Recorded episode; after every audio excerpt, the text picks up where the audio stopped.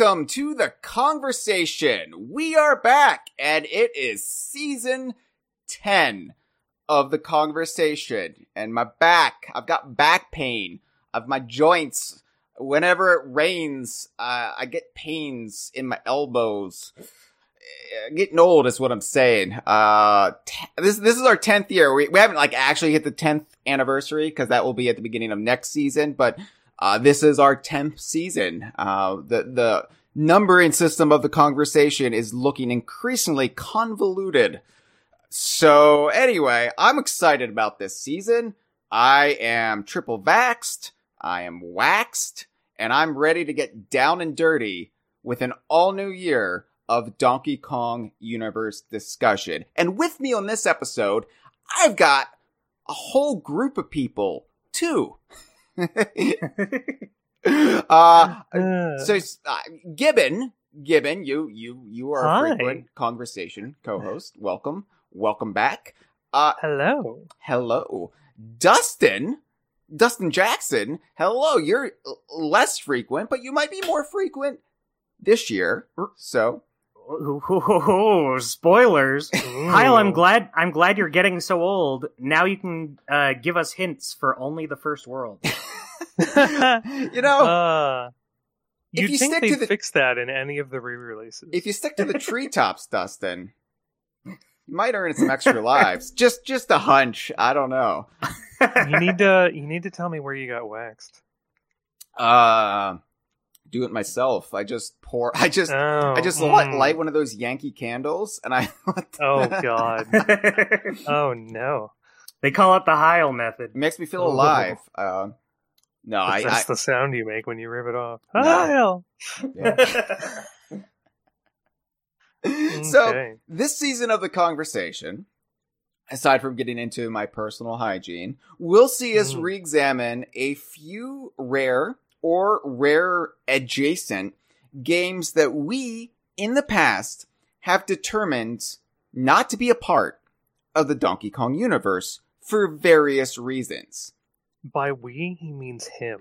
The royal we. all right. I mean DK Vine as an entity, whether that be me, uh, or any of the past staffers who worked for us. But, you know, it, when I say we, I mean me. All right. Unless I mean we. Just keep I like up. that you pretend to have us included. St- what- there's a reason you two are on this episode. So just calm down. All right. Um, okay, that's fair. yeah. You're already giving me shit, and I, I invited you on here for a very diplomatic reason. Uh, we okay, can get all the goofing out of the way first. Okay, you can. Mm, okay, calming down. You can continue. So on this season premiere of the conversation, the the very uh, vaunted double digit season premiere, we're only gonna get the first double digit season premiere once for the conversation. Like there won't be a season premiere that's this big of a deal until we hit season 100. So just g- g- give me a break. Uh, we're gonna be covering the game that probably comes up the most when the questions arise of what the Donkey Kong universe is, because this game, if I'm honest, it probably gets talked about more online these days in questions to us over why we don't consider DKU than it gets talked about at all. Eh, It's just, it's just whenever Sabre Wulf comes up in any online discourse, it's like, well, D- why doesn't DK Vine consider DKU? And, um, yeah, Mm. so yeah, I, I kind of buried the lead there. The seventh Game Boy Advance game uh, from Rare's handheld team. Uh, the, the seventh man. being the um, the the other six have long been DKU. This is the seventh. It is the fourth published by THQ, and as I said, the only one we've never classified as DKU. I, of course, if you hadn't figured it out by now, because I already said it, I'm talking about Sabre Wulf for the Game Boy Oh. Advance. Sabre Wulf. oh shit! I played the wrong game. yeah, you played. Saber I Saber thought we were talking about Mickey's Racing Adventure. Gibbon played uh, Sabre Wulf for the Spectrum, and yeah, Dustin was Oh, just I'm sorry. completely in a different realm. Mm. Um, You it's joke, rare, it's that is on my portable. I get it. Yeah, yeah. so we do have a call, uh, and and this call I think will just help set the tone for the episode. Mm. doesn't really get into the areas we're going to explore, but it does kind of set, I think, the the right headspace when discussing the game Sabre Wulf. So let's go ahead and play the call, and then we'll really get this insanity underway. This is going to be some inane shit. Gibbon's going to throttle me at least once in this episode, and that's why I invited Dustin just just to kind of Mm. get between us because because Gibbons could be like, I've been saying this for years. All right. Uh, first call, only call. Let's play it. Hey guys, Carson here. And I just wanted to call in because I hear you guys are talking about Sabre Wulf for the GBA. Really excited to see you guys finally do an episode on it because I've been playing it a lot recently and now it's probably one of my favorite rare games ever. It's just extremely solid, an extremely solid platformer with great interesting mechanics and some really dastardly levels towards the end wanted to call because I've been thinking about this game recently, and I guess Sabre Wulf and It's Mr. Pants and all the GBA games kind of represent a special moment in time for Rare. Because that was the last, you know, time they were able to create games in small, discrete teams without a whole lot of oversight and pressure to deliver. I mean, a small Game Boy Advance game like Sabre Wulf didn't have the same kind of pressure and the amount of stakeholders as a Perfect Dark Zero or a Kameo. And there's just something very intimate about those handheld games that I feel has kind of been lost in recent time. And for Rare specifically, that was, you know, that was when the handheld team was still around before it was shut down in 2008 after Pocket Paradise and then subsequently pretty much all the teams were disbanded and placed into one giant team to work on Kinect games for a while.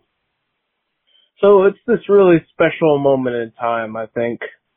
Whenever I play the game, it almost feels like talking to some friends over a campfire. That's the way I picture it anyway. I guess if I had any question, it would be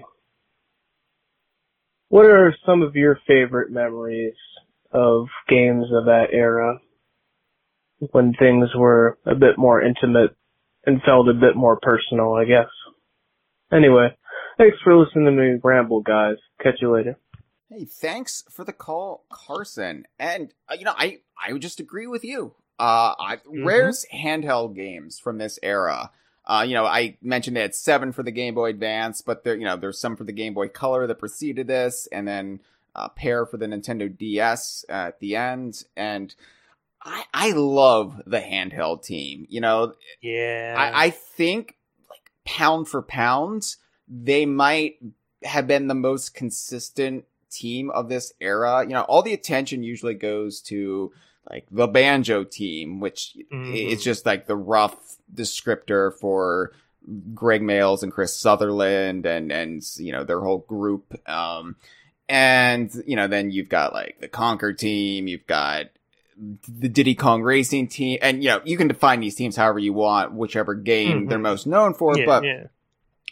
uh, the handheld team i- is, I think, the unsung hero, especially this era, where they were just delivering some fun, as you said, intimate. I think that's a good descriptor because that's the way I yeah, feel yeah. when I play these. There, it, it almost feels like.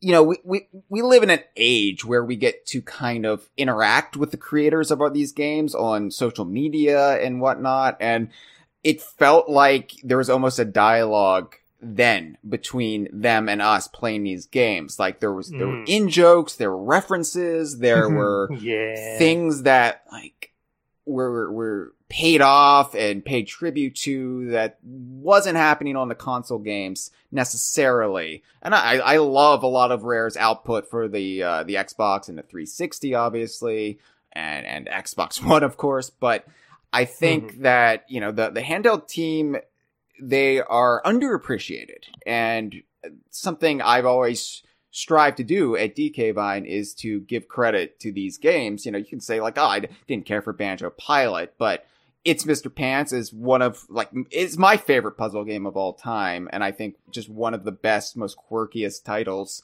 on the mm-hmm. GBA. Grunty's Revenge as an indispensable part of Banjo Kazooie. Oh, for sure. Yeah. And yep, Sabre Wulf. It's a game I haven't talked about much because I got it when it came out.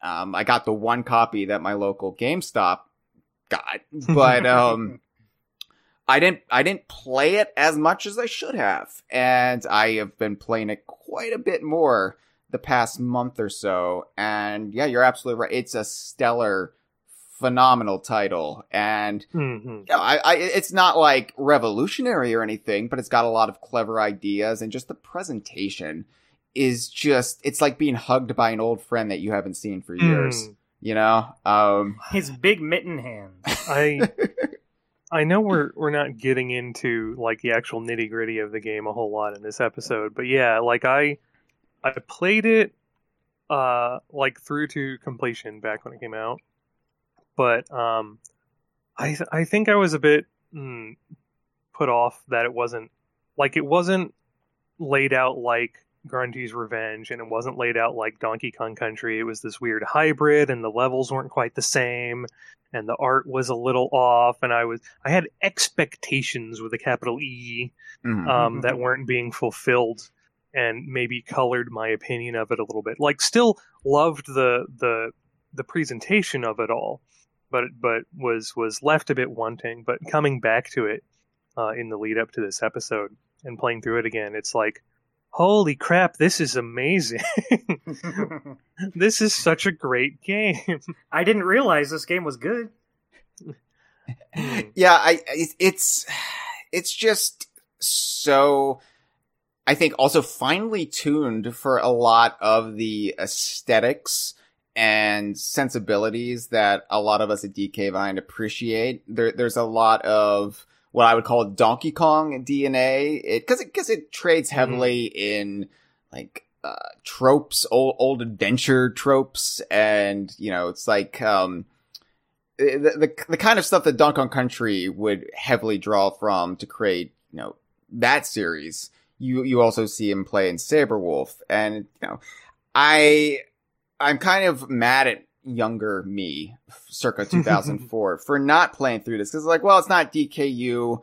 I don't really need to invest a lot of time and energy in it. You know, I, you know, I, I was busy even then. I was in college and, um, writing for North Texas television and, you know, a lot was going on. So I didn't really feel like I had time to, even then play a lot of video games that weren't directly related to my passion. Even though this Mhm. was, it was a rare game and I adore rare, but I played it. I just never finished it because life got in the way. And now I'm playing it and really sinking my teeth into it. And I'm like, damn, damn, I was a fool. Uh, we so, were all fools. so yeah, Carson, thanks for the call. And, and I think like all of us on the staff here at DK Vine, we absolutely adore these handheld games because it, it was, it was kind of like Rare's, um, indie band at the time. You know, they, they were innovating and coming up with stuff that, um, wasn't getting a lot of scrutiny because there, there were lower stakes. Hmm. And it was kind of like the last time Rare could make games the way they had always made them up until that point before, you know, the industry really rapidly changed around them. And, um, you know, you see a lot of, I think, through line between Sabre Wulf and Yooka-Laylee in the Impossible Lair over Playtonic. Ooh, Um, yeah. so, you know, th- there's kind of a correlation there, but this won't really be a discussion of Sabre Wulf GBA. That might come. yeah, yeah. That might come relatively soon. But uh, we're, we're not going to be getting into the ins and outs of the game. Like this is the story. This is where we think it takes place on the timeline. Now, this will be more of an examination of its strange relationship to the Donkey Kong universe, and that's why I I've invited both Gibbon and Dustin because, as have I, they have played Sabre Wulf GBA recently, and they've both long, long been proponents of it being included in our shared universe construct known as the DKU. Gibbon you and Milo of DK Girder, I know you've long ad- advocated for it, the both of you. And, and Yeah. Dustin, you've been more quiet and polite about it, but I know it's been a long simmering rage for you. I, I was tugging on your on your collar saying, "Please, Hyle, please make Mm. Sabre Wulf DKU." Well, oh. I, I, I, I know there is this, uh, assumption that I just deem games, okay, I think this should be DKU, and I think that should be DKU. But there's a logic behind it that kind of, it goes beyond me. I mean, I, I helped devise the Hmm. logic, but it, it's, it's like, um, it's not something I just arbitrarily say, I really want, uh, Yooka-Laylee to be DKU, you know, so I say it's DKU. Th- there's a reason behind everything. So to really understand this and to really get to where we need to be and where the audience listening to this needs to be before we can get into whether or not we made the wrong call on Sabre Wulf is we need a brief explanation of the Donkey Kong universe. Put a pot of coffee on, let the tea steep. You're going to be here for a while. Uh, no, I mean, a good explanation as any can be found on DK Vine under what is the DKU. It was an excellent summary written by Matt Corna and Jeff Onan on our staff. And, you know, they really get into it in ways that I can't do justice on this podcast. But the easiest explanation is that the DKU is more of a loose, shared, rare universe that's been firmed up as a thing over the years, but is now split between two or three corporate entities, depending on your Hmm. view if Playtonic is granted legitimate word of God status, which we here at DK Vine says. Yes. Uh, but your opinions may vary. And shared universes in the 1990s, when the DKU was born and when DK Vine was founded, they're kind of different from how the popular imagination views shared universes in the culture today.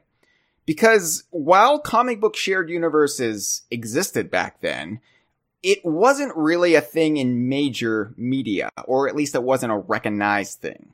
You know, we had Universal Monsters, one of the earliest shared universes. Um, we, we had like Western animation universes like Looney Tunes, Hanna-Barbera, etc.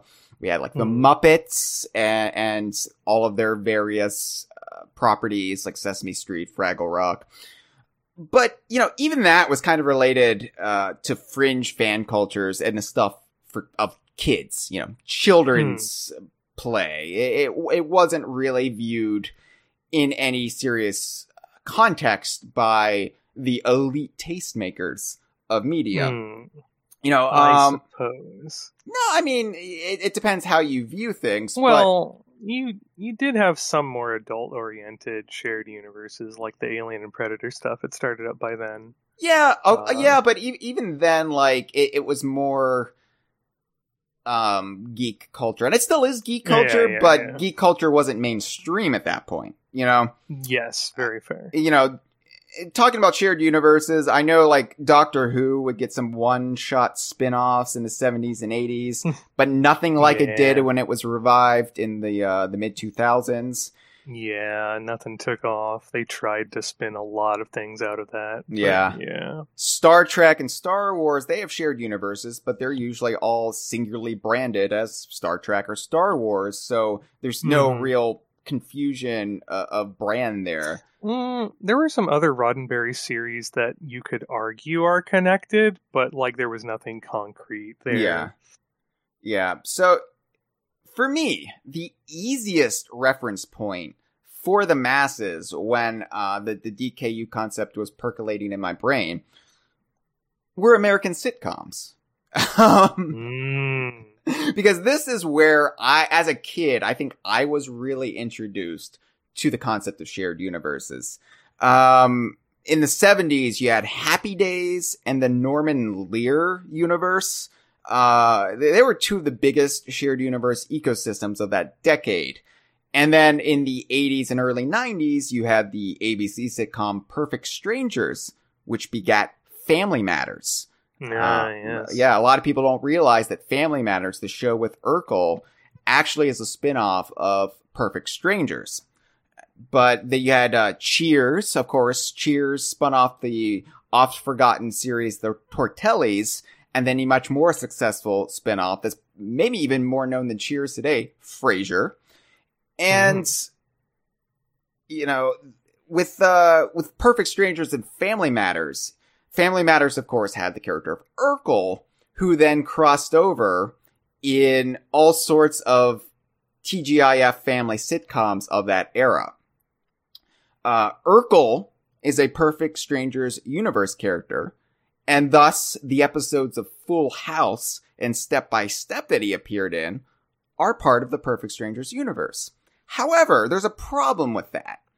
And that's Full House was acknowledged as a fictional TV show on the show Step by Step. Ooh. And when oh, Urkel appeared on both. And, and, and, you know, these shows weren't meta like Rare's games tend to be. Like, there was no breaking of the Mhm. fourth wall here. It wasn't like, haha, look at us being mischievous. So, there is a problem if you, if you say all three entities, per, uh, Family Matters, Full House, and Step by Step, if they exist in the sh- same shared universe, well, Step by Step and Full House are, are constantly butting heads with that concept, even though Urkel appeared as Urkel in all in both. So those one-off crossovers, as I figured as a child, were canon Hmm. to Perfect Strangers and Family Matters, but not vice versa.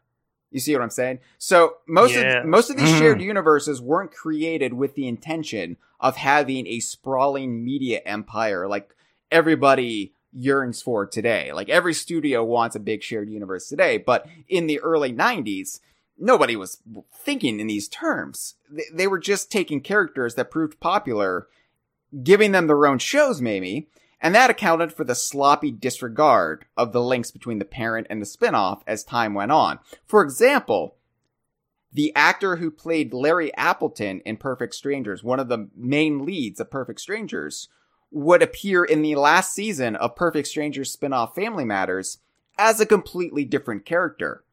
Like, it- like That's just soap opera stuff, though. that's that's that's just like such a slap in the face to the hardcore Perfect Strangers fans, buddy. Like, Uh, as a as a hardcore Dark Shadows fan, y- y'all a bunch of amateurs.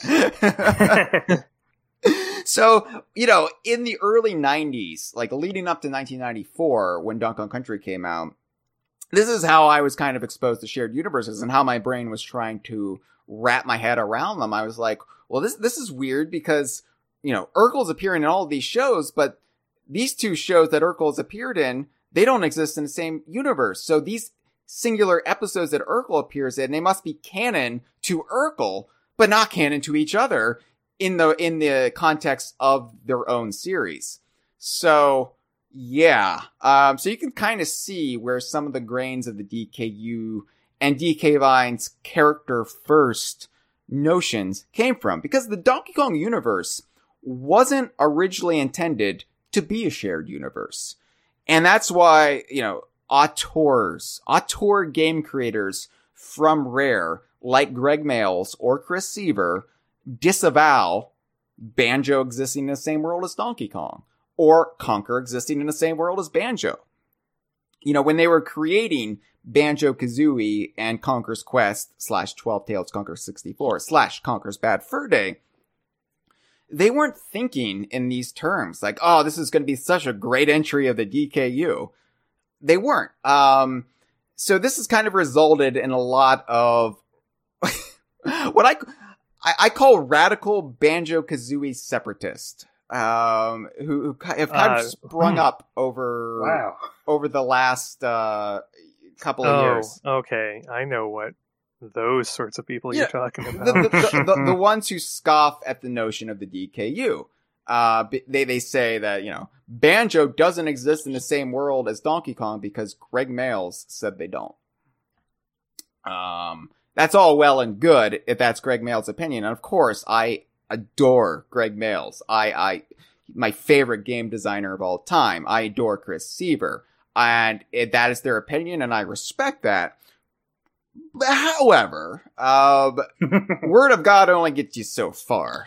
because yeah, yeah, we're a very uh, Nietzsche oriented God is dead, get out of here sort of philosophy at times. yeah, take a drink, everybody. That's your first Nietzsche reference of the season. um, I didn't realize this was a game. that's gonna be the game of this season. Uh, Oh, we no. can Gotta find- keep it going now. Yeah, if you find all the references, you Count the get- number of. Ah, damn it! I was going to say that. Fuck. By the way, nobody's found the missing episode of the conversation of season six yet. Uh, It'll happen one of these days. find a location I'm where it's- cleverly building up a fake catfish account so I can win the prize and free you of this curse. beat Gibbon and Gibbon's dastardly plan, and you will win an autographed copy of Sea of Thieves number one, starring the uh, the two characters from Sea of Thieves, the arena, be a collector's item soon. Mm. Uh, so anyway, the reason Gregg Mayles and Chris Seavor are wrong, they're they're entitled to their opinion as when they created Banjo, Kazooie, and Conker, or helped create them. They they weren't thinking this is going to slot right into Donkey Kong's world. But when Rare decided to use Diddy Kong Racing as a backdoor pilot for both, different corners of the studio loosely committed to this idea mostly at the time Leigh Loveday and then later wordsmiths for Rare, like Chris Alcock.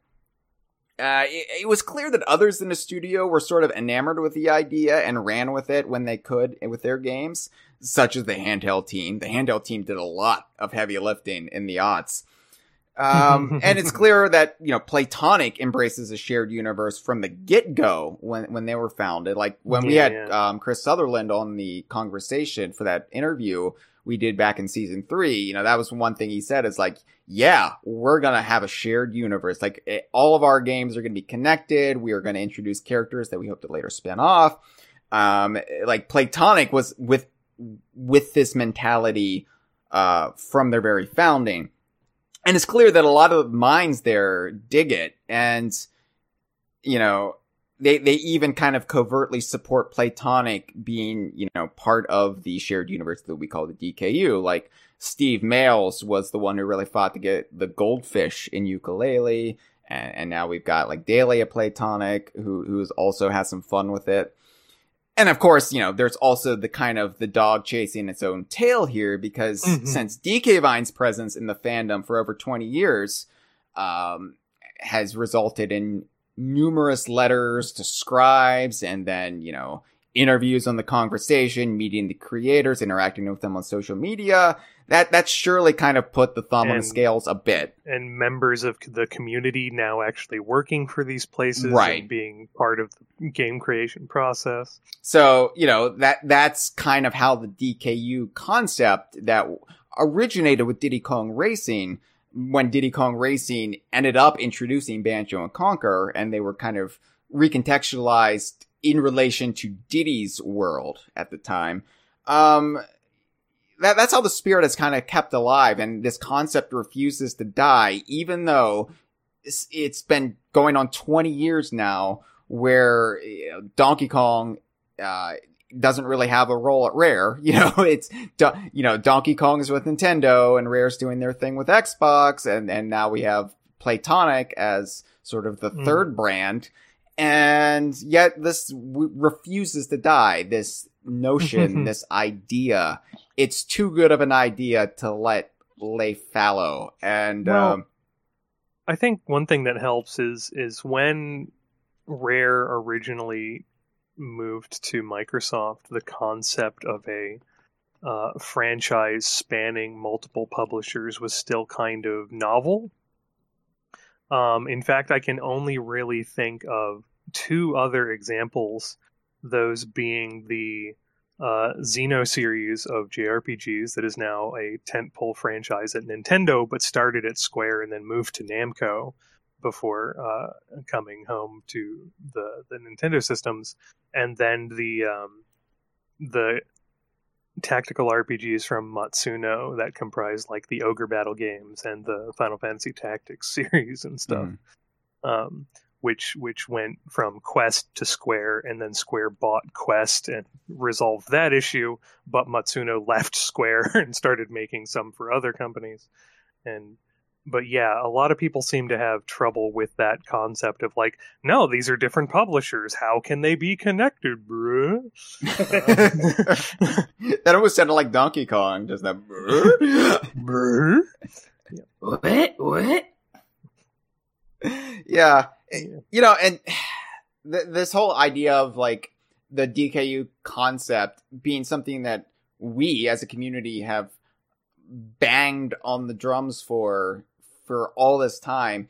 I have to wonder if we would have had the Banjo Kazooie Smash trailer that we did without the fandom Ooh. being as persistent about this. Mm, Um, that's such a good trailer. I know, and it was just such an obvious like nod to all of this, and of course, you know, then people who who argue against this will just move the goalpost as they always do. But um, yeah. It's never enough. Anyway, uh, so because the Donkey Kong universe was born out of the forges of the pre Marvel Cinematic Universe concept of shared universes in popular culture, is split between corporate entities, and indeed is both recognized and unrecognized as a shared universe by the creators at the studios, the duty of defining what it exactly is sort of falls on us. You know, it's it's not Mm. so clear cut at all times. And it is something that we, uh, and I'm saying we, I assume you two, uh, but definitely me, but uh, you know, it's something that we take very seriously. You know, it's not Mm. just every rare game. Uh, I I take it seriously, but I I go about it a much different way than you do. All right. I think about it every day. Good, good, good, Dustin. Good. here's, here's a cracker. My parents are sick of hearing it whenever I visit them. You know, it, it's not just every rare game, even though it is a rare shared universe. It, it has to be born out of character appearances, a la Urkel. And it's something that can, something can only be natively DKU if it actually spun out of an existing property. Banjo Kazooie is natively DKU because by the nature of the release schedule and the way they reworked it, it became a Diddy Kong Racing spin-off. Conker is natively DKU because it's a Diddy Kong Racing spin-off. It's Mr. Pants is natively DKU because it's a Banjo Tooie spin-off, sort of. mm. And so I- on. And so on. I have issues with your Mr. Pants reasoning. I, I agree that Mr. Pants is DKU, but I disagree on the reasoning. All right. Oh. Now's not the time, Gibbon. Read the room, all right? There, we'll we'll have we'll have the great Gibbon Hyle Mr. Pants in Jet Force Gemini counts as an official appearance of it's Mr. Pants. We'll have that debate before season 100. I promise you. uh, okay, All right. I'm still waiting. Well, well, yeah, you'll be waiting at least 90 seasons. all right. Yeah, but the way we're going, that could be like tomorrow. Hmm. Time's moving so fast these days. So, you know, I, I think these rules are simple. It, it is the rules that kept step by step from being a Perfect Strangers universe property, except for that one episode. Uh, but Mhm. we have to amend and clarify things over the years because the future becomes the present and new scenarios and circumstances sort of, uh, crop up that we would have never anticipated, that never even happened to Steve Urkel. The Wa- Waluigi rule was the Mm. only true amendment we've ever added to the concept of the DKU because we never addressed at the site's founding a fundamental possibility of cameo games. When characters from the DK, DKU cross over into other franchises, um, like the modern Donkey Kong crossing over in with Mario Kart 64, And what if that game introduces a brand new character? Would that character then be DKU, even if it's someone completely unrelated to the core shared rare universe? Mm, someone yeah. like Waluigi. Oh, there he is. Yeah. Um, so let me bring it back to Urkel one more time. I know you're all sick mm-hmm. of hearing about Urkel, but I, I think Urkel is fundamental to understanding the Donkey Kong universe. An example of this for Urkel would be the aforementioned episode of Full House that he appears in. Ooh. Urkel is the element that makes that specific episode of Full House part of the Perfect Strangers universe. But what about the new character introduced in it? DJ Tanner's friend Julie was never mentioned or seen before this episode, but was introduced Mm. in Stephanie Gets Framed to serve as the cousin of Steve Urkel and smuggle him into Full House. It's like, what's Urkel doing in the Tanner's living room? Oh, DJ is friends with his cousin Julie that we're just going to invent out of thin air. Um, Mm. Julie never appeared in a- an episode of Full House again. I checked. I I I did thorough research on this, and, she served her purpose. she never appeared again. but the question is, would her continued involvement hypothetically make an episode of Full House part of the Perfect Strangers universe, even if her familiar relationship to Urkel was never addressed again? So that's what we had to sort out at DK Vine uh, around the early aughts, when characters such as Waluigi and Toadette, who both debuted in Mario games with Donkey Kong characters appearing in it, like what what would we do with them? Like, would Toadette be the next Banjo? Would Toadette be the next Conker? Uh, Mm. the breakout star. we ultimately sided on the notion of cameo games being an intertwined branch from a completely different tree. So you have the DKU tree, you have the Mario universe tree. Sometimes those branches get tangled up. But the events happen canonically to the Kongs and they're shared canon, but the characters introduced are Mario characters and can't further influence the tree that is the DKU. And Mhm. and this also somehow saved us from Fire Emblem being DKU by way of Roy making his Western debut by, in by Melee. a complete coincidence, this concept of of defining which uh, parent franchise a character belongs to is is one of the core tenets of Super Smash Brothers.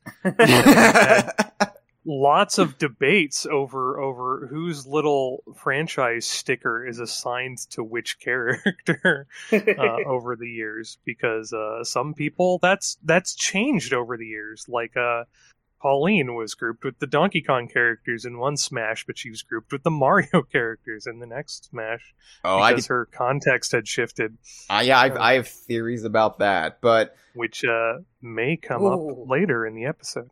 yeah. Spicy. So, you know, some of us, um, had trouble with this at the time, i.e., me.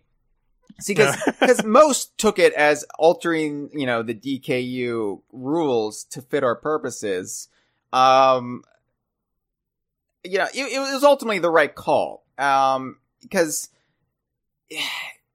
like, I, I remember saying, I don't know how I feel about this because it doesn't feel intellectually honest. Like, if we have these rules, we should just stick by them and just see where it takes us. But, um, then ultimately I was like, no, you know, what does Mario Dance Dance Revolution have to do with the DKU? Um, what, what does Fire Emblem, the first Fire Emblem game released in the West, have to do with the DKU? We're, we're getting really far from the spirit of this. And,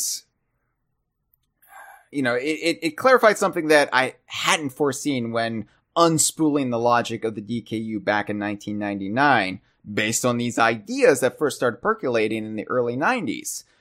And. I bring all this up because it may be time for another new amendment to the DKU. we have the no Waluigi way. rule. Maybe Yes. it's time Bum, bum, bum. for the Sabreman rule. Man, Hyle, over the last couple weeks, believe it or not, I've had to explain the Waluigi rule to like two different people. And now you're telling me I gotta I gotta explain to him the Sabreman rule? You, you, you, you Well, Somehow I you- think the somehow you had to write to your local congressperson. In regards to the Waluigi Waluigi rule- rule. Yeah, I don't actually think it's that complex. I think it's pretty straightforward. It's like yeah, it makes sense. this this person did not originate in a parent franchise game, therefore they don't have like authority of conference. So yeah, Uh, again, Well- Rare isn't doing this for us, and they can't do it for us because they can't claim authority over Donkey Kong. So it's Mhm. not like you know Leigh Loveday or Chris Alcock Uh, is handing this down to us. the the fact that that devs of these multi uh multi uh, uh publisher franchises can't come out and say, "Well, yeah, of course they're connected for legal reasons." it's just such a headache. I was I was talking about one of these other franchises on Twitter uh, the other day, and I just got so many comments to the tune of like, "Yeah, this is nice theory crafting, but you know these are different publishers, right?" And I'm just like, "Ah." that doesn't matter. Yeah, luckily we have a little bit of leeway here because of the shared history between Donkey Kong and Rare and Diddy Kong Racing and the way it was all established. We Mhm. can we can like most people haven't read the Diddy Kong Racing instruction manual in the year 2022. you bust that out and it shuts up a lot of arguments, you know, but Mm. not always. Um, so let's get into why Sabre Wulf for the Game Boy Advance was never classified as DKU back in the day. So outside of Diddy Kong Racing, no other game has been the source for so many divergent DKU branches as Banjo Tooie. Banjo Tooie gave a name and a personality to Banjo's pet goldfish Royston, which, oh brother, oh. set up, set Oh. him up to appear in numerous games from 2003 to this very day. Games where he was the deciding factor in making something DKU, and it became a running joke. This was one of the first times where I think we, the fan base, were really influencing some of the stuff in these games. Uh, Hmm. cause I know we had a role in getting Royston in things like Kinect Sports Season 2 and, um, Viva Pinata, which was a retcon, but one that Rare embraced, and Yeah, he's he's truly the uh, John Munch of the uh, the DKU. yes, another shared uni- great 90s shared universe reference there, Gibbon. Um, Detective Munch from Homicide Life in the Streets, who later became a Law and Order SVU character and has appeared in several dozen other shows in one off crossovers and cameos. Um, shows, you know, like Sesame Street and Arrested Development. So, you know, he, John Munch is probably a sturdier reference than even Urkel when, when, um, trying to relate the DKU to other properties.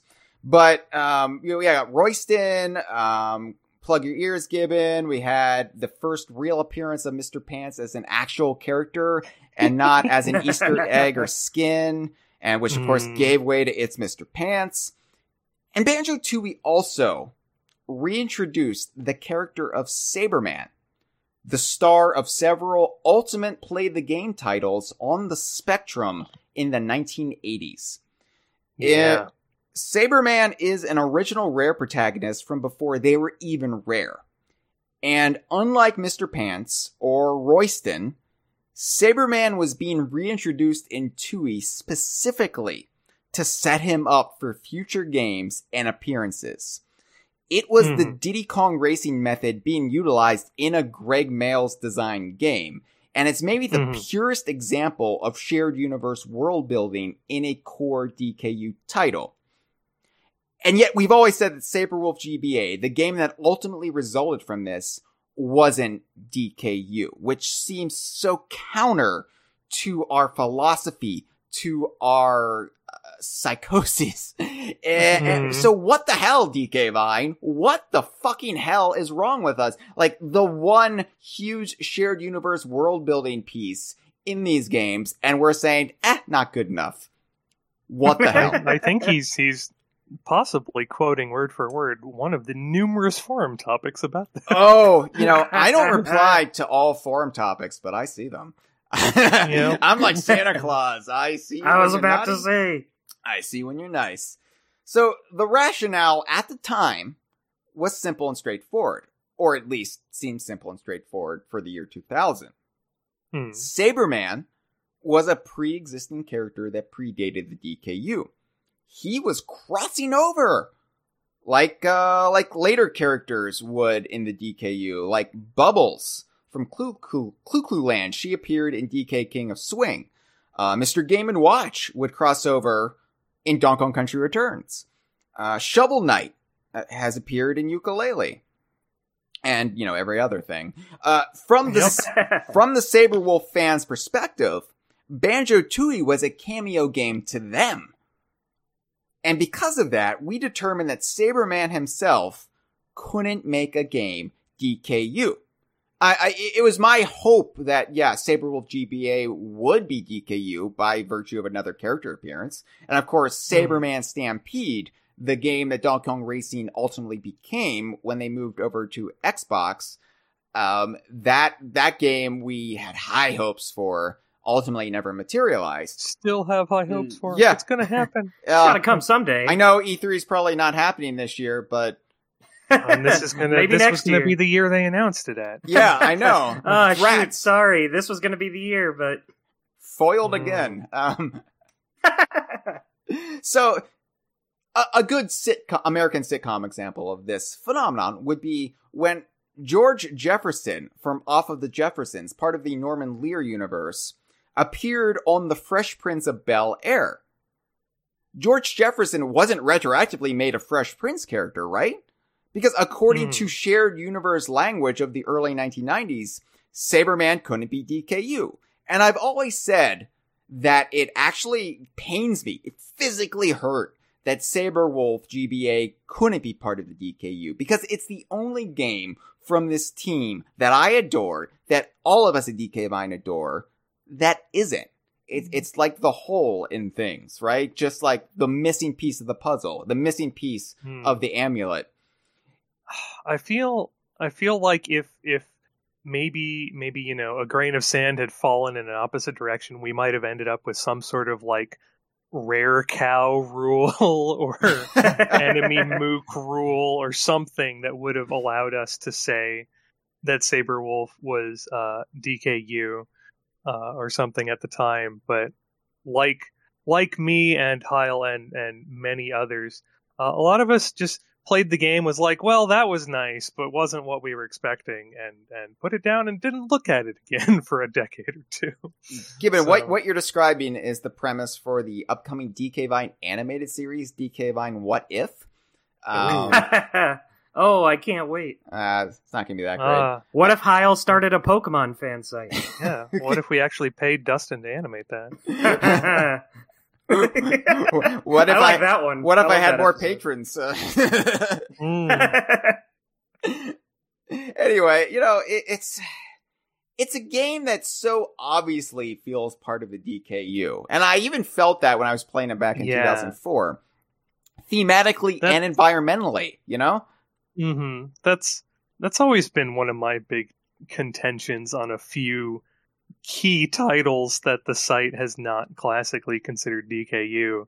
It's it's one of those. It's it's there's there's a thing in some uh, courts of law that uh, the the rationale behind some things is like you can you can you'll recognize it when you see it. Uh, usually referred to as the porn rule because you're when you're determining if something is porn. It's like if you look at it, you'll be able to tell. Mhm. um, uh, and this was one of those like, look at it, it's obviously DKU. It's What's right wrong with you?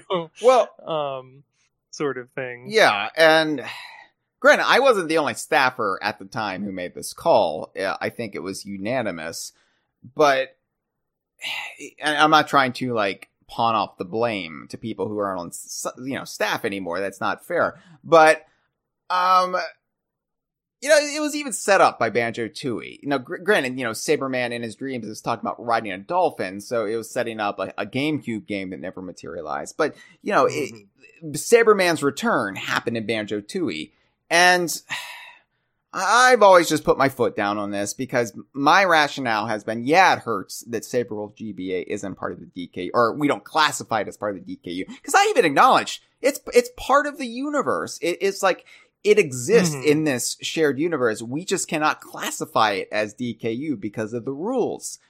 Uh, and I don't know. It, it I, I put my foot down on this and it's like, we don't get to choose which games are DKU. The DKU chooses for itself. And as it grows and evolves as a concept, our only role is to help track it. Uh, and, and, you know, in the latter days, it was maybe campaign for future games to have characters to appear in it, which is how we got that goldfish in Yooka-Laylee, who for legal reasons will remain unnamed. But we all know the intention. Wink, wink, Mm. wink. Wink. So, all that being said, the, the painful decision to say Sabre Wulf GBA isn't part of the DKU. What's changed? Why are we doing this episode? And this is the first of several episodes we're doing this season. Games that I feel like it's time to revisit. But I wouldn't be revisiting these games if I didn't feel like there was a good case to be made for any of them. And the cases are Hmm. going to be different on a case by case basis. So it, it, it, it isn't just, oh gee, I, I really wish this handful of rare or rare adjacent games were part of the DKU. Let's find a reason. Let's dig in our asses and pull one out. That's not what we're doing here. There has to be an impetus, right? There has to be a long simmering or rapidly boiling reason why we are re-examining this. And I think that came to me over the holiday season. And th- this is where we're going to be getting into shared universes in the year 2022, the Marvel Cinematic Universe, and missing the obvious some 18 years ago. okay. All right. So buckle up, everyone. We're done talking about Urkel. give, give yourself a round of applause. You made it through the Urkel portion of the Yay. conversation. Yay. Hooray. Hyle's Applause Urkel privileges have been cut off.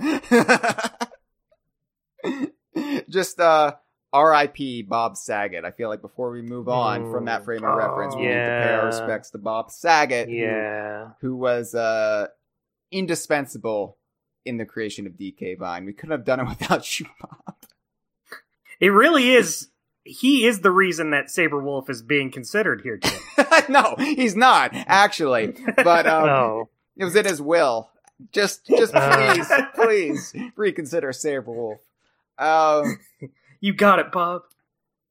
you know, 2008 was the launch of the Marvel Cinematic Universe with Oh, Iron Man. Can we go back to talking about Urkel? Oh, given you're go- you at least know these references, right? Mm-hmm. I'm not talking about the damn Jeffersons and Good Times here. You, you know these references. Well, first of all, I am almost as old as you and grew up watching those shows as well, but I was also reading comic books from that age as well. Ah, so yes, yeah, I I know. know. I'm a I'm a little bitty baby compared to you two. I don't know what a TV show is. oh shit! Uh, all right, so 2008 launched the Marvel Cinematic Universe, and of course, you know they they slowly built that up. So to the Gen Pop, to the general populace that you know makes up the theater seat filling, popcorn munching masses. It was Mhm. 2012 when Marvel's The Avengers came to theaters that it really educated the mainstream on the magic of shared universes because yes they existed yes they could be found if you knew where to look but it wasn't on the lips of everybody. Like people weren't excited about it unless you were a hardcore nerd of something. The MCU changed things fundamentally in pop culture where all of a sudden everybody kind of got in on the the thrill of it. The thing that's been driving DK Vines from the start um, the thing that's kind of helped fuel comic culture and, nerd culture for so many decades, it it went mainstream, and the MCU has therefore been the reference point when people think of shared universes. And, you know, amusingly, despite being planned as and managed as a shared universe from the very beginning, unlike the DKU, where it just sort of happened in 1997, Kevin Feige's MCU has more or less followed the DKU rules from the very start. Um, with Iron Man, Iron Man was the kickoff point, and after that, every MCU movie had an appearance from a pre-existing MCU character that would have granted it MCU status if nobody was keeping track of this nonsense. Mm-hmm. So, you know, if just saying that it was MCU or making references to off-screen characters or events wasn't enough.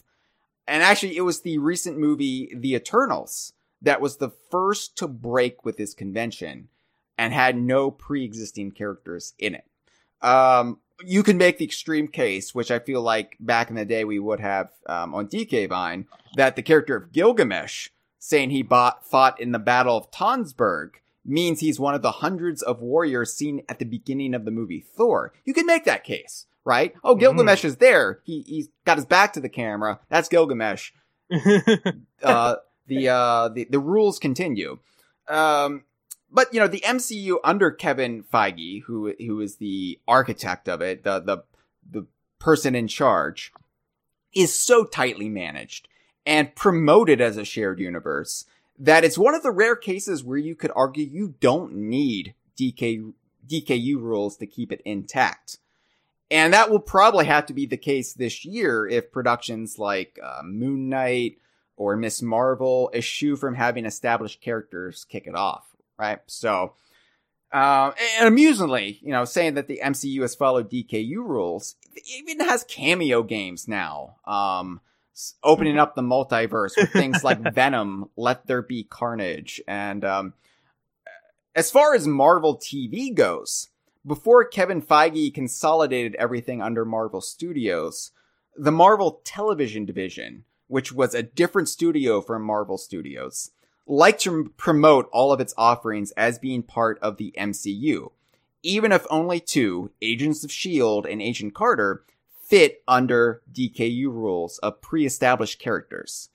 And, you know, Kevin Feige, this has always interested me as I got into the MCU when they got away from the Joss Whedon quippy bullshit scripts mm-hmm, and started getting mm-hmm. into like actual comedies and actual like character based uh, plots, and I, I really like the MCU starting with like Wave Three on. I and okay. before that, it's kind of hit or miss, but I, I appreciate the history. Um, mm. Do you not appreciate lines such as "Well, that just happened"? Whoa, Dustin, write this down. This is this is good stuff. We're, yeah, we're... I know. Uh, my money's on them. See, I could I'm laughing already. Oh my god. I, I could write Marvel scripts all day. Oh my god. Get you to reboot Firefly or Dollhouse. Um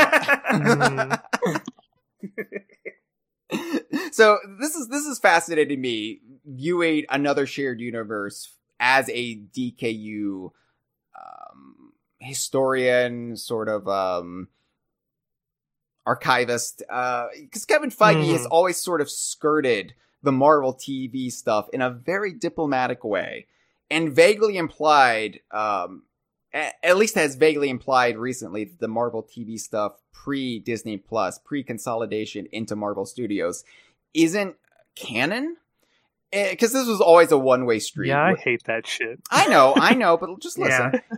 This was always a one way street with Marvel TV championing their works as canon to the MCU, and Marvel Studios usually ignoring it. Now you would get stuff uh, like Edwin Jarvis from Agent Carter appearing for a quick cameo in Avengers Endgame, obviously. Mm. And uh, in some ways, this kind of fits into my spheres of canonicity concept that I've used to explain the cross studio continuity of the DKU. Uh, for those who aren't aware, Nintendo would be the innermost sphere as they recognize Donkey Kong, his crossovers mm-hmm. with Mario, and arguably now even Banjo Kazooie's shared lineage with DK. As I've always said, and you've always heard me say this, Banjo Kazooie is the Edwin Jarvis of Nintendo's sphere. just, Oh, just obvious. Always. We can't We're stop sick of you hearing from saying about it. it, honestly. Um, so rare would be a sphere around that sphere, firmly recognizing their spin-offs as part of the DKU. And, and never really leaving that connection to Donkey Kong behind. You know, even things like Nuts and Bolts and Sea of Thieves have referenced Donkey Kong or the DKU in some way. Playtonic would be the sphere outside of that, recognizing Yooka-Laylee as existing in the universe. Uh, much of their staff had a hand in help, helping shape in the 90s and aughts.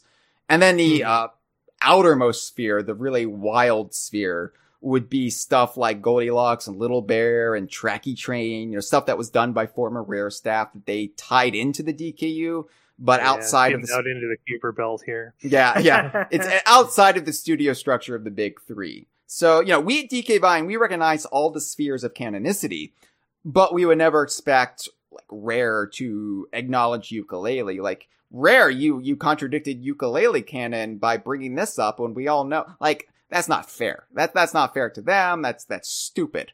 But, however, this is all going somewhere. So this is the part of the conversation where I have very light spoilers for uh, the most recent MCU productions, Hawkeye and Spiderman. No Way Home. It's No Way Home, right? It's not because it was Yeah. Homecoming, yes. Far Yes, From yes. Home, and I hate that. By the way, that's such a stupid naming convention. they all got home in them. No, That's how you know it's Spider Man. I'm gonna go on a quick rant that is totally unrelated to what I'm talking about. So, Spider-Man Homecoming was a really clever name because it took place at Homecoming for Peter Parker, but it was also Spider-Man's Homecoming to the MCU, right? Very Mhm. clever title. Mm. Uh, and then Far From Home was the second one. And it's like he's far from home because he's in Europe. But he was Hmm. just in outer space in the past Avengers movie and technically dead for five years. So, like, being in Europe isn't a big deal compared to that. They should have called it Spider Man Field Trip because he's he, he's on a field trip and he's also tripping balls because of Mysterio. Right? I, I guess you could kind of spin, haha, the the no way or the the far from home as sort of like he's no longer in Sony's wheelhouse, because Sony had still kind of been trying to continue their own Spider-Man stuff on the side that uh, Marvel sort of mercilessly cut into at that point. Uh, I- I think the most recent movie, which I have not seen because I will not go to a movie theater uh, in with present conditions. I'm gonna wait Good till man. I'm gonna wait till it appear uh, appears uh, on streaming next month, but um or like rental streaming next month. But it should have been called Spider-Man Graduation. Then you have three little epochs of the high school Mm. career of Spider-Man. Anyway, that's my rant. Ran over. Time. I can't remember their names now because it's home something, and it's just it's clunky.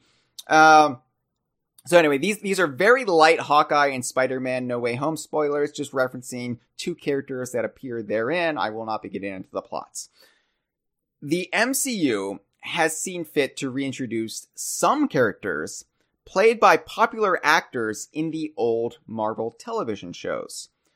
Two from the Netflix show Daredevil have cropped up in these recent Marvel Studios productions. Kingpin and Daredevil himself, Matt Murdock.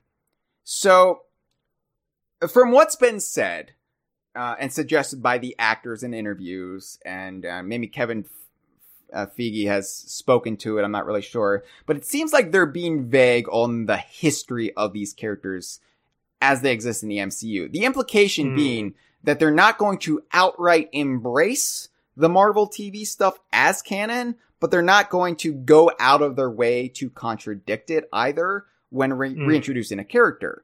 So the backstory is there if fans want to embrace it. If they want to choose that it's canon, then they, they can have that. Marvel Studios isn't going to kill themselves though, trying to make that happen.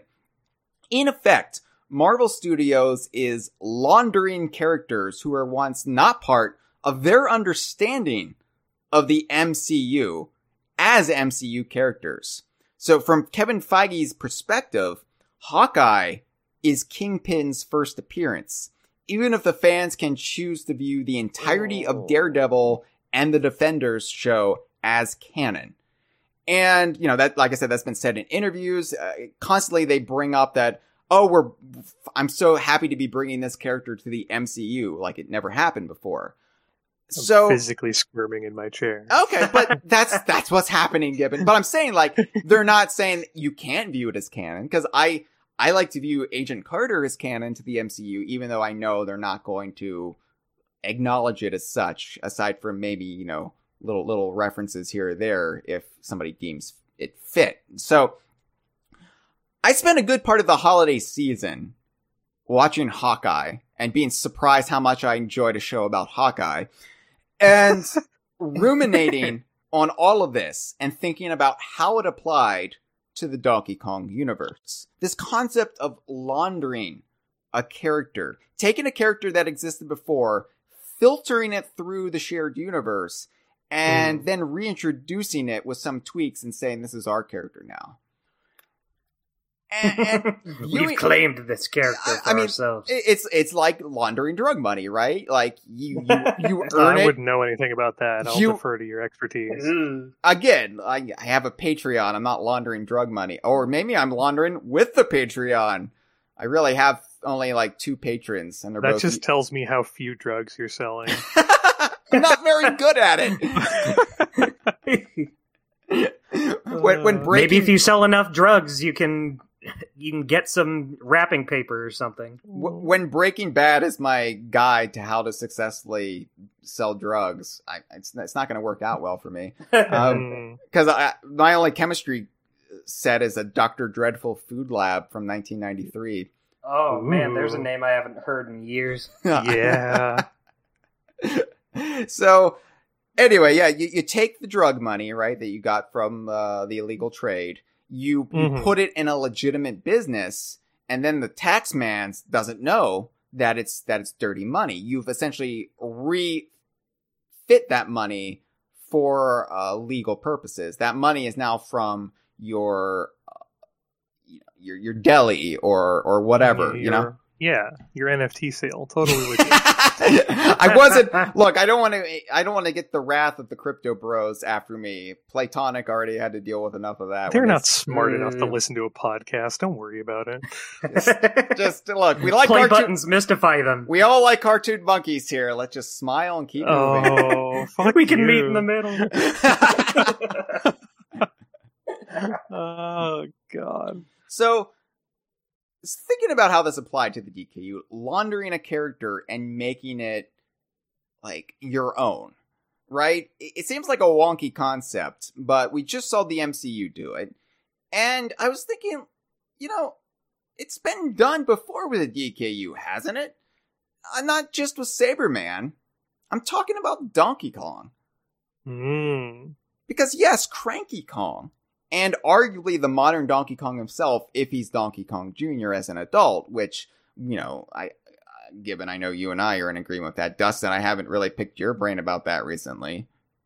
I about about uh modern DK being DK Junior. Yeah. Yeah. I think it's the only way that makes sense. Okay. I do think it's the only way that doesn't good. leave any like gaps or questions unanswered. that's, I mean, it's that's, just the smoothest, cleanest way. see, the, Yep. the, the, uh, the, the, the people who know Donkey Kong history agree with this, but it's a controversial opinion. It's controversial, controversial take. It's what's considered a hot take now that Donkey Kong Jr. is the modern Donkey Kong. And I don't know why, why that changed, how that changed Well, over the years, but That's why we're the ones in charge. as I said, We call the shots. the rules find us. We do not define the rules. But uh, Mm. this is what I'm getting at here. So, Cranky and Mamie, the modern Donkey Kong, they're the very foundation of the Donkey Kong universe and the shared Rare universe. Before Donkey Kong Country, before Diddy Kong Racing, there wasn't really a shared Rare universe. You know, they, they kind of existed in their own realms, right? Got, you know, Battletoads, you had RC Pro Am, you had all of their games from back in the day, like the, the Sabreman games, and th- you might get references here or there, like, oh, Sabrewulf is a character in Killer Instinct. That's a reference to our game Sabre Wulf on the uh, Spectrum. Mm. You might get that. Oh, like Sabre Wulf. But but it wasn't like or Um, Karnath in Battletoads is a reference Yeah. to our Pendragon games on Commodore 64. So you would get that, but it wouldn't be like, cool and and this is Rash's old friend, Sir Arthur Pendragon. you know, yeah, none of that. Yeah, that that really came about thanks to the Donkey Kong Country series and Diddy Kong Racing, and so you know DK Vine has always viewed Donkey Kong Country as ground zero, the very beginning, and because it is the beginning of the Rare Shared Universe for all intents and purposes, that's where this all started. So. That's all well and good, but there are Donkey Kong games before Donkey Kong Country. Gibbon, you know something about this. Yeah, just a tiny bit. Yeah, a little bit. DKGirder.com. Check it out. Ah, I should update that. Every time I plug it, you're like, oh, I haven't updated. in a while. One of these I days. do, I do update it. It's just I need to overhaul the back end, and you know how that goes. Oh, I know something about overhauling my backend. I told you about my waxing. Mm. Hey. Ah. So, uh, Maybe I- someday I'll have a website. I'm a Yankee Candle dandy. All right. Um, Mm. fr- I don't even know what that means. I'm just saying. So, uh, the very foundation of the DKU and the shared rare universe, as I said, was Donkey Kong Country. But Mhm. Donkey Kong was an older pre-existing series, a trilogy of games and some educational titles. Educational is that the right term? Eduta- Edutainment? edutainment? Um, Yeah. yeah, uh, they did the math and some other stuff. So, hmm Rare wasn't beholden to the arcade games, but they did treat it as the general backstory. And, and we at DK Vine have always treated this as kind of an exception to the DKU rules by virtue of not having any other examples to go off of and by necessity. Because if we went back and we embraced every version of the original 1981 Donkey Kong and Donkey Kong Jr. and Donkey Kong 3, well, then we might also have to embrace the totality of the Super Mario franchise. There's there's a simple way to avoid that, Hyle, Mhm. and that's to use Donkey Kong Country as a starting point and draw the line in the opposite direction as well. I'm a very linear thinker, Gibbon. Yeah, I can't think in three dimensions. Maybe when I evolve, This was just two it's- dimensions. You need to be able to turn around and not just face forward the whole time. when when Man, when math is hard. when I move on to the next plane of existence and I'm a three dimensional spirit being in the conversation season 100, maybe we'll have this chat then. yeah, we're in the Telepathically. chapters of Flatland right now. Um, so you know we, we we've embraced the backstory that yeah yeah Stanley the Bugman was a thing it happened but you know if if we were to apply the DKU rules from 1981 onward well we'd be a Mario fan site and our purpose here at DK Vine is to chronicle what's effectively the rare shared universe which we define as the Donkey Kong universe mostly because it's far far more marketable as a term. Like you, you say Donkey Kong mm-hmm. universe, people are gonna yeah, come around. You say, I know who that is. That's a gorilla. Yeah, you say rare shared universe. You're like, you mean rare where? Yeah, it's Yeah. like calling it the Cthulhu mythos, even though he's actually a very small and insignificant part of it. Yeah, yeah. Um, and and honestly, like the Perfect Strangers universe, it would probably be called the Steve Urkel universe because that's what most people know. They don't know Larry and Hmm. Balky. Uh, you know, uh, they they know Urkel. Uh, so. And this is actually something that, uh, you know, like this, this debate about when is something so far astray from what you actually like that it's no longer part of it. Um, because this is this is the problem we had with the Waluigi rule and why the Waluigi rule was such an important clarification, a rethinking of the way we view things. Because otherwise, we're going to be you know having all these Toadette spin-offs. Captain Toad would be DKU, I think. Um, and and then what are we doing here? What are we doing with our lives? This is this is madness. And I remember in the early days of Mario Wiki, the early editors, you know, they messaged me and they were like, "Hey, we don't know what to do with Banjo and Conker on Mario Wiki. Like, how do we treat this? Like, where do we draw the line?" And so, I mean, it, it's something that DK. Ironically, the Mario Wiki is now run by a DK Vine community member. Oh wow. Yeah, no, we're good friends I with had no Mario idea. Wiki. Yeah. Um, isn't it funny that Mario Wiki is the better Donkey Kong Wiki than Donkey Kong Wiki. I was just thinking that the Uh, other day. I was funny uh, and uh, I'd cry, but I don't have enough tears. Sort of way. I, w- I was trying to get pictures of all the animal buddies for something, and boy, Mario Wiki helped out a lot more. The um, Uh, there there are good people who try to do good work on Donkey Kong Wiki. I don't want to disparage the whole lot of them. It's just they have a lot of uh, there. There's no universal agreement going on there, which is the back. Mhm. I think they Mhm. removed the Great Ape War page though, so no, they they did put a. It's still there, but they did put a giant like, "Hey, this is fan fiction" disclaimer at the top. Finally, well, it's there there have been some issues with other wikis for like Conker and Banjo and stuff. Um, that's why I just took over the Conker wiki. I'm the admin of that now. Oh, and like congratulations! that. um, What sometimes you have to take matters into your own hands. yeah. So I when I when I complain about Donkey Kong Wiki, it's not everybody at Donkey Kong Wiki. I I sympathize with their plight. Um, but yeah, Mario Wiki is, is an excellent source anyway. Anyway, so um, this is just something that everybody has to deal with. Like, where do we draw the line? And anyway, it's the it's the DKU. It's the rare shared universe. So Mhm. I've always said that yeah, you know, the events of the arcade trilogy are still generally canon, even if we don't all necessarily embrace. And I said all, Gibbon, all. You know, okay, okay, like- okay. like- some of us, sure, but not all. Um, every aspect as presented or posited at the time, like Donkey Kong Senior being Mario's pet or whatever, doesn't really fit into Donkey Kong Country canon as we understand it, but whatever. So, Mm. O- okay, I'll, we'll leave that for another time. well, yeah, season 100 is going to be a, a real firestorm of a season.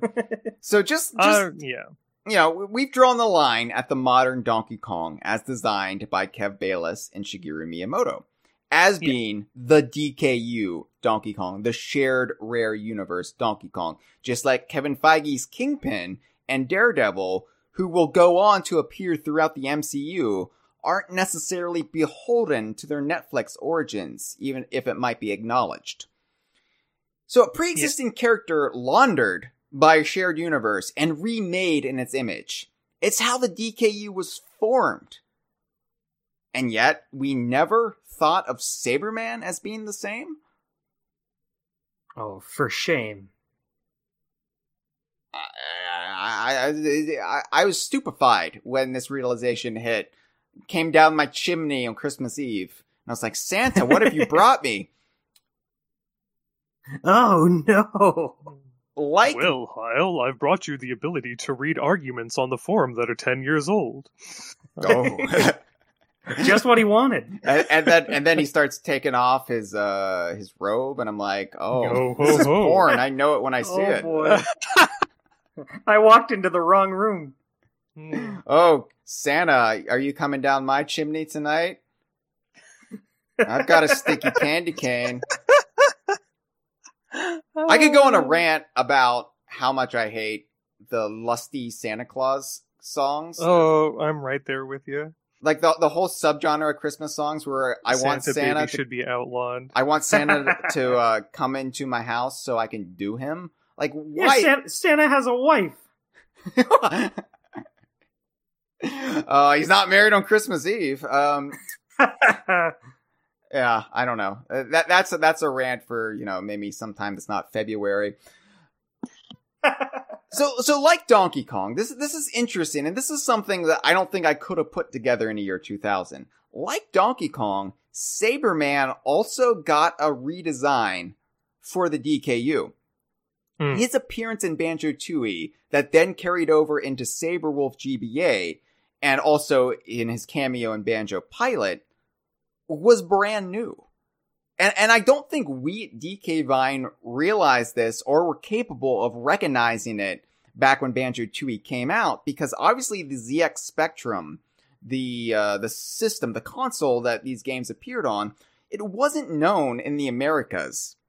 It, it wasn't something we were familiar with. This was a a UK system, and so we weren't familiar with Sabre Wulf or Underwurlde or Knight Lore or Pentagram or all, any, any of this stuff. Hmm. To us, this is just what Sabreman looked like. He he was Un- uh, unfortunately, we're familiar with Underwurlde now. well, yes, uh, that's that's what I'm getting to here. So, you know, Sabreman, he just looked like um, this this old uh, British explorer with a big white bushy mustache. But Mhm. aside from being this vague Englishman wearing a pith helmet, he wasn't established as looking like that until Banjo Tooie, which I didn't put together, or I didn't start putting together until Rare Replay, until 2015, because 2015, uh, you know, Rare Replay, the uh, some some of the Sabreman games from back in the day were on Rare Replay, and in all the art assets in Rare Replay or on the box art, I wondered at the time, well, it's weird that they only portray Sabreman as his sprite, as a little sprite, or a man Hmm. cloaked in shadow, right? You never really see his face when he's artwork. Because we know what he looks like. He was in Banjo Tooie. He Sabre Wulf GBA. Mhm. He's all over the place. He he's a stout older man, similar in proportion to Mario, with that with that big mustache. And I what I didn't realize is he wasn't always like that. And and I did some digging and I found various advertisements for his four Spectrum games. And he was actually portrayed many different ways in those. It reminds me, Gibbon. Uh, I'm not leaving you out, Dustin, but this this pertains to Gibbon. It reminds Mm, me of thank the, you. the inconsistency in how Donkey Kong and Jumpman slash Mario were portrayed in the early Mhm. 1980s. You know, yeah, all over the map. yeah, And yeah. the Sabreman and Banjo Tooie Onward is supposed to be an aged, far older version than he was in earlier games. Similar to Cranky Kong. Although, unlike Cranky Kong, Sabreman has mellowed with age. Yeah, yeah. Well, he, he's he's less of an imperialistic dick, but Yeah, mellow. yeah. Uh. Uh, it, it's it's a complete redesign and rethink of the character, and it all kind of hit me thanks to fucking Kingpin and Hawkeye. you know, it was like, wait a sec- it, it's like you know that GIF. It's from one of those fucking CBS procedural shows of. I don't I don't know who she is, but she's got all these equations appearing in front of her face. Oh yeah, yeah, Yeah. I know the gif. That's that's what I look like uh, around the holidays this time, except it was like the source code for Sabre Wulf GBA, and I was like, wait, a, Yeah. wait a second, what? Um, so all that being said, g- g- these long-winded tangents about laundering characters and, and making a pre-existing character native to your shared universe through th- this complicated process, it got me thinking, and I was like, well, maybe it's time we have a new rule for the Donkey Kong universe, An- analogous to the Waluigi rule back in the day, Hmm. the Sabreman rule, that says a pre-existing character can become a DKU native character, but only if there's a significant tweak that holds for more than one game. Mm. Mm, yeah, so it would have to be circumstantial, and we would have to heavily vet it, right? Like this can't just be willy nilly. Let's just grab things left and right, like like uh, Bubbles was in King of Swing. Now every Clu Clu Land game is DKU, baby. Oh And- yeah, all of them. Uh, all I those Clue would- Clue Land games. I would cry from joy if we actually had to have that discussion because it'd mean, yeah, there's more Clu Clu games. so there there were a couple times already in which this possibility has cropped up in the DKU, and I, I want to go down a list. If if we're re-examining, re- changing our way of thinking, we need to be as intellectually honest with ourselves as possible and look at these cases. Mhm. Star Fox Adventures may have once possibly been able to launder characters like Fox McCloud, Falco Lombardi, Slippy Toad, Peppy Hare, General Pepper, and Rob 64 had things been different, had that grain of sand gone a different direction, DK Vine, what Mm. if, had Rare continued developing for Nintendo consoles, and had they continued on with the Star Fox Adventures series. Instead, the weirdness of Dinosaur Planet merging with the Star Fox brand made the game natively DKU. It, you know, I know it's a it's a it's a tricky point for people. But but only the character of Tricky and new characters like Crystal were thought of as natively DKU. And as a result, we got a loose dinosaur planet trilogy that con- continued and sort of concluded the story started in Adventures. But the redesign of the original Team Star Fox uh, didn't stick. Assault gave them a new look, and they were never fully laundered, which is why Star Fox Zero it wasn't DKU, for example. Mm. Um, and Good. maybe that could have gone differently had Rare stayed with Nintendo. Ouch. Yeah. Uh, I'm just going to ignore Gib- Gibbons' little comment, little snide remark because I'm trying to be positive. I'm trying not to be uh, just throwing the, the t- is it throwing tea? What what what do you do? What what? I don't know. We are positive. We're positive that Star Fox Zero isn't DKU. yeah, yeah, true. Uh, well, not that positive. There's still Dinosaur Planet. There's still Star Fox Adventures references in Zero and uh, Starlink Battle for Oh. Atlas, yeah, but no no returning characters there. Yeah. it it could have Yeah. gone if if Star Fox Adventures two happened and it didn't somehow have Crystal in it or Tricky or any characters from SFA minus the original Star Fox characters, then it'd be like, well, they they were laundered, but that didn't happen. Battletoads 2020 is DKU because of an appearance by Sea of Thieves Captain Bones. Now, Battletoads 2020 radically remakes the Battletoads cast with a new art style and uh, sort of comic tone that everyone seems to hate other than us at DK Vine. So, What? People don't like that? I love it. What the fuck's wrong with them? uh, I, I would just look at the discourse of the online. Bring it up. Just, just, just shout it out in a crowded theater next time you go into a theater. How's everyone in here feel about Battletoads? And yeah, the, things will get ugly quick. But Hmm. should Rash or or Pimple or or Zitz or or anybody from that game ever reappear in the style Sans Captain Bones, uh, Hmm. we or a DKU character otherwise, we would then have to make the argument about whether or not the Battletoads cast was laundered via the Sabreman rule. Hmm. And, you know, they might just revert back to their, uh, you know, traditional appearances the next time. And then, no, you know, then we don't have the discussion. But it's just something to keep in mind. Another ultimate play the game hero, as we brought up before, Sir Arthur Pendragon, has appeared quite extensively in Sea of Thieves. First as Yeah. a ghostman, and now as of A Pirate's Life, spoilers, he's returned to life. He's he's in uh, bodily form now. Now, He's Uh, alive now. Pirate's life is a whole other discussion too. well, Pendragon isn't natively DKU, but again, were he to get his own spin off from his appearances in Sea of Thieves, we would have to make the argument if Pendragon was laundered via the Sabreman rule. now, like- what about Yes. what about Jack Sparrow's redesign for Sea of Thieves? Yes. Because we're getting our first Jack Sparrow appearance post Sea of Thieves, and he seems to have a similar design.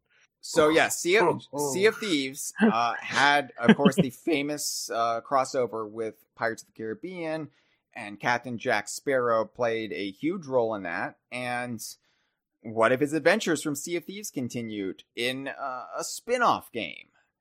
Well, You know, a kart racer.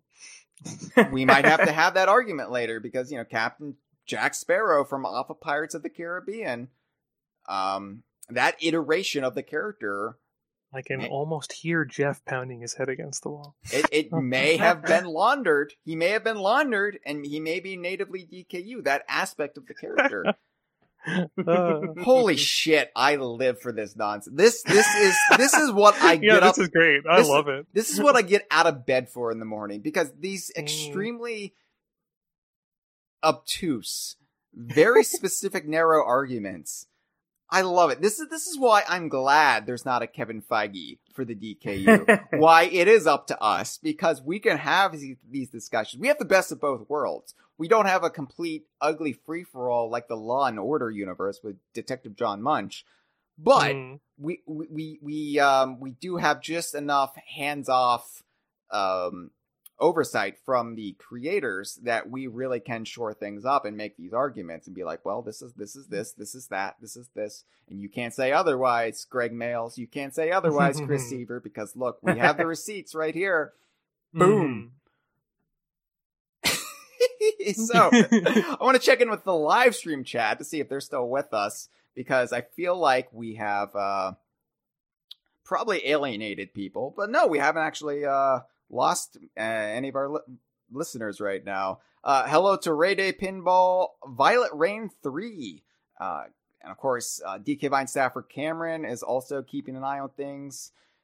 So, uh, yeah, it looks like nobody's arguing with us so far. Um, I mean, he said, "Yeah, I Disney feel kart like the- racers, DKU, bring it on." Yeah, yeah. I feel like the the kind of people who listen to the conversation live are probably the type of people who are who are uh, on our side of the bus with this sort of conversation.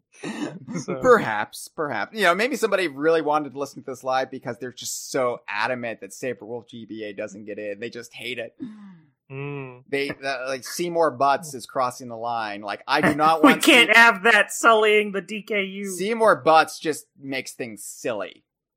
It just brings down the integrity of the shared That's- universe. That's the line.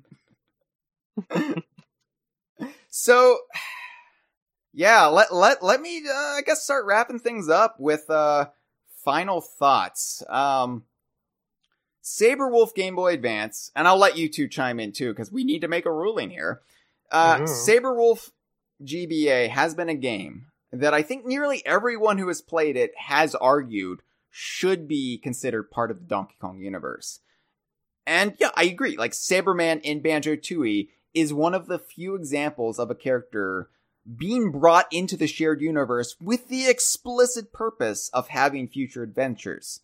Sabre Wulf GBA uh, and the next Sabreman Stampede would have both, you know, been continuations of that Banjo Tooie appearance or extensions of it at least. The timeline Mhm. is something we have to debate entirely else if we if we make a ruling here, but it's one of the purest examples, even more so than Diddy Kong Racing, as I said, because Diddy Kong Racing, gotta love it, gotta love what they were able to do with it, but it was such a last minute decision based on two games that were already deep in development. And as we said, you know, Gregg Mayles and Chris Seavor would attest to this. That was never part of the plan that they all exist in the same shared universe. But Mm. they pulled it off brilliantly. Like it, it was the like last minute retcon of all retcons, but it worked beautifully. like, yeah, Conker is Diddy's old friend. Yeah, Yeah. yeah. Squawk showed up at Banjo's house. you know, it's I think Yeah, sure. I think it certainly helped matters that a lot of that that Banjo and Conker share a lot of DNA with Donkey Kong regardless of that. Like there's a ton in Banjo Kazooie that you can point at and go, yeah, that's just stuff from Donkey Kong Country 1, 2 or 3 and it's it's on the N64 now and you can similarly point to stuff in Conker's early outings and go, "Oh yeah, that's a that's a thing from Donkey Kong Country." Yeah. So, yeah. yeah. I mean, they, they all feel like they, they could tonally fit with together. So it, there, there was never any like sort of dishonesty there where it felt wrong at the time. And it was just like, okay, yeah, Yeah. Banjo's a Donkey Kong character. Conker is a Donkey Kong character. Sweet. Moving on. Obviously, they're not like, I'm not going to say Conker is a Donkey Kong character, but he was spun out of Donkey Kong. So, Yeah, yeah. Yeah. Right. Yeah. Um, he's a Donkey Kong character from a certain point of view, just like you can make the case that Mario is a Donkey Kong character going back to the arcade games. Yeah. Yeah. And, like You know, I, I'm not that. like I, I just want to be clear here too. I what DK Vine says, we're not telling people how to think. I never want people to get that impression. Like I said, like when discussing the Marvel Studios shared universe, if you want to accept Marvel TV as canon, then then go for it. Like I uh, I'm just like offering interpretations and what DK Vine is offering is an interpretation of things. Gibbon doesn't agree with us on everything, but she goes with it. You, you know, it's it's just hmm like I I think they're equally valid interpretations. Like I don't get mad now when people say Donkey Kong is a Mario character. I'm like that's a valid interpretation. Sure. Um hmm I think we just all need to kind of coexist and DK Vine's wheelhouse uh, Hmm. is the rare shared universe, and that's how we view things. Um, but we don't mean to besmirch or belittle the people who view Donkey Kong and Cast as Mario extensions. Far from it. So, anyway, of course, I guess I did belittle the people who think Banjo Kazooie does not exist in Donkey Kong's world, but I mean, Diddy Kong Racing, like. I I don't belittle them. I just pity them a bit. It, I, I think it's um I, I think if you weren't there in 1997, if you weren't part of the ride from the beginning, I could see how you could come to that viewpoint. But let me just say, from somebody who was there, there's no way you could have lived the original history and not walked away with that impression. So, Yeah, yeah, pretty Uh, much. Anyway, so with our understanding of shared universes evolved thanks to the biggest pop culture tastemaker of the 2010s. I've actually stumbled upon the logic of why Sabre Wulf GBA should be DKU in a way that I never could before, even if the DKU was founded on the very notion that I'm arguing for today. So, as a result, I have been playing through Sabre Wulf GBA to completion for the very first time, and I am loving it. Uh, Yeah, there's so much you. there's so much I want to talk about. But we have to come to a ruling because I, I like I guess we could do an honorable mentions episode for it if we decide it's not DKU and, and then you know salvage the time spent, but I think we need to have a ruling right here and right now.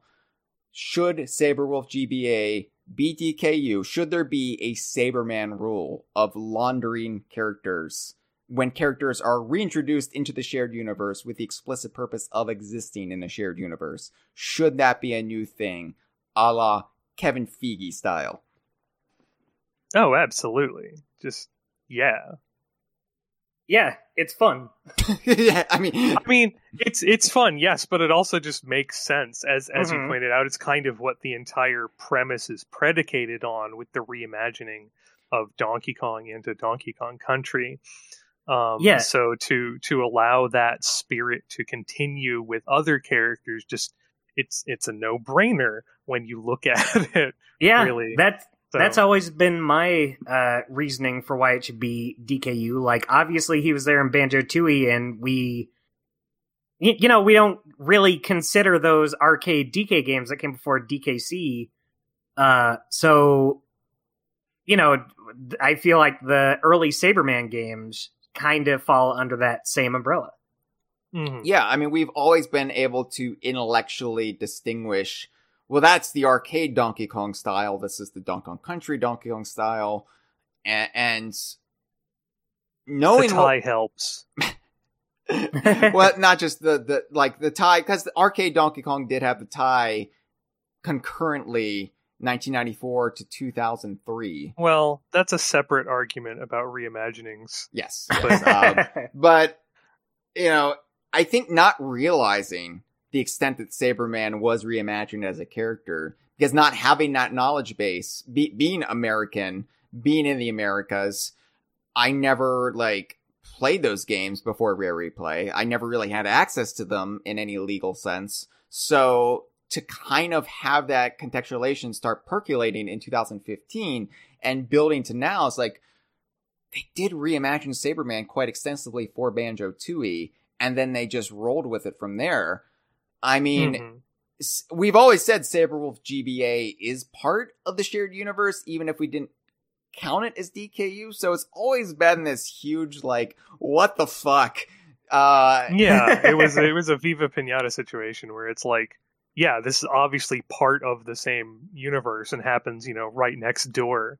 Yeah. But we, we of thing. but we never got the saving grace of oh yeah that that goldfish is actually Royston in disguise. Um, we we never got that kind of word of God um, life raft thrown to us, life preserver, a little the little the little hoopy to thing. be fair, did anybody ask? no, uh, I don't think we did. Um, I know I know rare staffers have question asked us like in recent years why why isn't Sabre Wulf GBA DKU? And I was like, well, because Sabreman was a pre-existing character. yeah, so It's kind of this whole crazy Yeah. thing. Yeah, when when the creators of the game are going, wait, you don't count that? What? Why? Uh, to be fair, I don't know if I've ever actually had this discussion with anybody who worked on Sabre Wulf GBA. okay, yeah, that's um, fair. maybe maybe people who tested it. I don't know, but um, yeah, it, it's just it's just like it's like you could make the argument. Wait, you know, like does Killer Instinct take place in a shared universe? Does Jet Force Gemini? But Sabre Wulf GBA explicitly takes place in a shared universe, and we didn't count it, and we we didn't really have the understanding to have the mechanism to say, yeah, it's DKU even though that was what the DKU was founded on. But now understanding what we do about the character of Sabreman, how that design evolved, and how Banjo Tooie really was the beginning of that DKU Sabreman look, then yeah. Sabreman is Yeah. Sabreman, that character, that version of that character, and therefore Sabre Wulf GBA, they're DKU. So, yeah, yeah, I gotta gotta update some things on the site. Um, and on an upcoming episode of the conversation, I will give my thoughts on the journey playing Sabre Wulf GBA to completion for the very first time. So, Ooh. isn't this fun? Like, we have a new DKU game to discuss. Wait, wait, Hyle. Yeah? Wouldn't that mean the mobile version of Sabre Wulf is also DKU? Oh, fuck. This has been a File 2 production. Qué rico.